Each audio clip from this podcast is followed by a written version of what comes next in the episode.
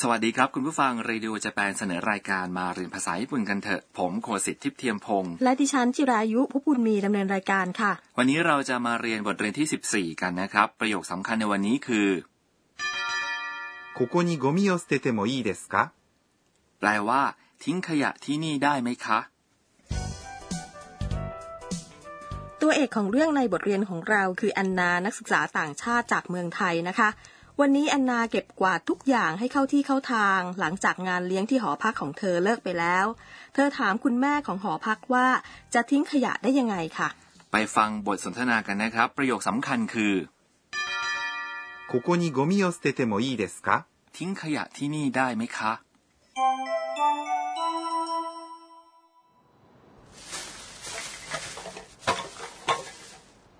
お母さん、ここにゴミを捨ててもいいですかそうね。缶は別の袋に入れてください。資源ですから。はい、わかりました。 มาฟังคำอธิบายครับ แอนนาถามคุณแม่ประจำหอพักว่า お母さん、ここにゴミを捨ててもいいですか แปลว่า คุณแม่คะ ทิ้งขยะที่นี่ได้ไหมคะ お母さん、 หมายถึงคุณแม่สำหรับนักศึกษาต่างชาติที่อาศัยที่หอพักนี้ คุณแม่ประจำหอพักเปรียบเสมือนคุณแม่ของนักศึกษาเหล่านั้นในญี่ปุ่นนะครับ ดังนั้นแอนนาเรียกเธอว่าคุณแม่ ส่วนคุณพ่อคือ お父さん、 อ๋อ เข้าใจแล้วล่ะค่ะ ここ แปลว่า ที่นี่ に คือคำช่วย ในที่นี้บ่งชี้สถานที่ที่นักศึกษานำขยะไปทิ้งครับ ゴミ แปลว่า ขยะ を คือคำช่วยบ่งชี้กรรม 捨てて、 คือคำกริยารูป เทะ ของกริยา 捨てます。 ซึ่งแปลว่า ทิ้ง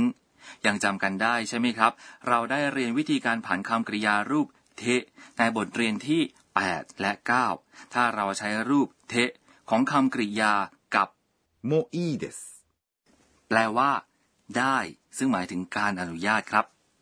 いいです。 ประกอบด้วย いい ซึ่งเป็นคำคุณศัพท์ อิ แปลว่า ดี และ です。 คำลงท้ายประโยคอย่างสุภาพครับ ดังนั้น 捨ててもいいです。 แปลว่า ทิ้งได้ ถ้าเติมคำว่า กะ ไว้ท้ายประโยคและพูดด้วยเสียงสูงก็จะแปลงเป็นประโยคคำถามได้ครับ ここにゴミを捨ててもいいですか แปลว่า ทิ้งขยะที่นี่ได้ไหมคะ และนี่คือประโยคสำคัญในวันนี้ครับ รูปเทะของโยมิมัสที่แปลว่าอ่านคือย่นเดะ เพราะฉะนั้นถ้าพูดว่าอ่านได้ไหมคะ ก็คือย่นเดโมอีเดสกะถูกต้องไหมคะ ใช่แล้วครับ ฝึกพูดประโยคขออนุญาตแบบนี้โดยใช้คำกริยาหลาย ๆคำนะครับ จากนั้นคุณแม่ประจำหอพักตอบว่า そうね แปลว่า เออ そうね เราพูดคำนี้เมื่อกำลังนึกว่าจะพูดตอบกลับไปว่าอะไร ผู้หญิงมักจะพูดคำนี้กันบ่อย ๆ นะครับ 缶は別の袋に入れてください。 แปลว่า กระป๋องกรุณาใส่ในถุงอีกใบ 缶 คือกระป๋อง は คือคำช่วยบ่งชี้หัวข้อสนทนาครับ 別 หมายถึง อื่น の คือคำช่วยที่เชื่อมคำนาม 袋、 แปลว่า ถุง เพราะฉะนั้น 別の袋 แปลว่า ถุงอื่น ในที่นี้ก็คือ ถุงอีกใบนั่นเองนะครับ นี่ คือคำช่วยบ่งชี้ว่าการกระทำได้เสร็จสิ้นลงแล้ว 入れて คือรูป เทะ ของคำกริยา 入れます。 แปลว่า ใส่ ถ้าพูดคำกริยานี้ในรูป เทะ กับคำว่า ください。 ซึ่งแปลว่า กรุณา แปลว่ากำลังพูดขอร้อง เพราะฉะนั้น 入れてください。 แปลว่า กรุณาใส่ ครับ คุณแม่ประจำหอพักพูดต่อไปว่า 資源ですから。 แปลว่า เพราะเป็นสิ่งที่นำกลับมาใช้ใหม่ได้ค่ะ 資源、 แปลว่า สิ่งที่นำกลับมาใช้ใหม่ได้ หรือ ทรัพยากร des คือคำสุภาพที่ลงท้ายประโยคครับ และ から、 ในกรณีนี้ใช้แสดงเหตุผลครับ สิ่งของเช่น นิตยสารกระป๋องและขวดพลาสติก สามารถนำกลับมาใช้ใหม่ได้อีกนะคะ ดังนั้นจึงเรียกว่าชิเงงแปลว่า สิ่งที่นำกลับมาใช้ใหม่ได้ค่ะ ครับ เราจะต้องแยกขยะเป็นขยะประเภท เผาได้ 燃えるゴミ、 และขยะประเภทเผาไม่ได้ 燃えないゴミ、 ครับทางการท้องถิ่นจะกำหนดวันเก็บขยะและสถานที่ทิ้งขยะ เพราะฉะนั้นผู้อยู่อาศัยในพื้นที่นั้นๆ ไม่ได้รับอนุญาตให้นำขยะไปทิ้งในวันอื่นๆ นอกเหนือจากวันที่กำหนดไว้ครับ การทิ้งขยะก็คือปัญหาชวนปวดหัวสำหรับชาวต่างชาติจำนวนมากที่อาศัยอยู่ในญี่ปุ่นนะคะ ระบบนี้ออกจะซับซ้อนทีเดียวค่ะ ครับแอนนาตอบว่า はい、わかりました。 แปลว่าค่ะเข้าใจแล้วค่ะ はい、 แปลว่า ใช่ หรือ ครับ ค่ะ わかりました。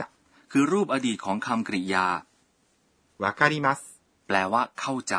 เรามักพูดว่า ให้วากา r ิมา s ตะเมื่อเราได้รับคำแนะนำสั่งสอนนะคะ ครับ ต่อไปไปฟังบทสนทนาอีกครั้งครับ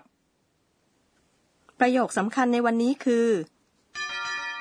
ここにゴミを捨ててもいいですか แปลว่าทิ้งขยะที่นี่ได้ไหมคะ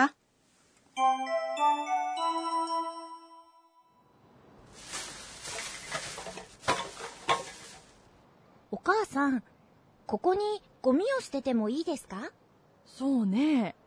缶は別の袋に入れてください。資源ですから。はい、わかりました。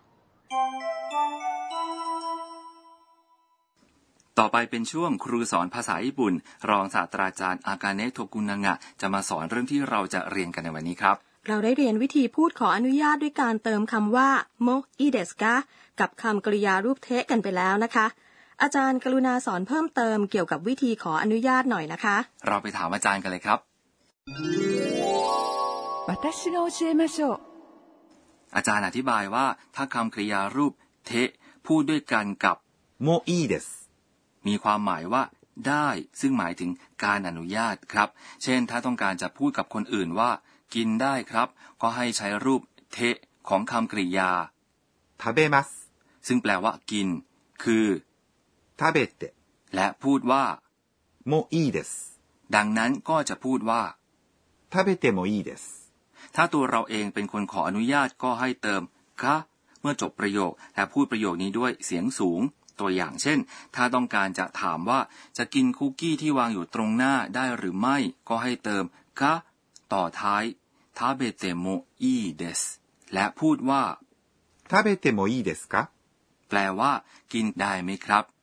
ถ้าคนอื่นเป็นคนอนุญาตทางนั้นก็จะพูดว่า どうぞ。 แปลว่า เชิญ ถ้าไม่ทราบว่ารูปเทะของคำกริยาทาเบรุก็อาจจะชี้ไปที่อาหารที่ต้องการรับประทาน และพูดว่า いいですか แปลว่า ได้ไหมครับ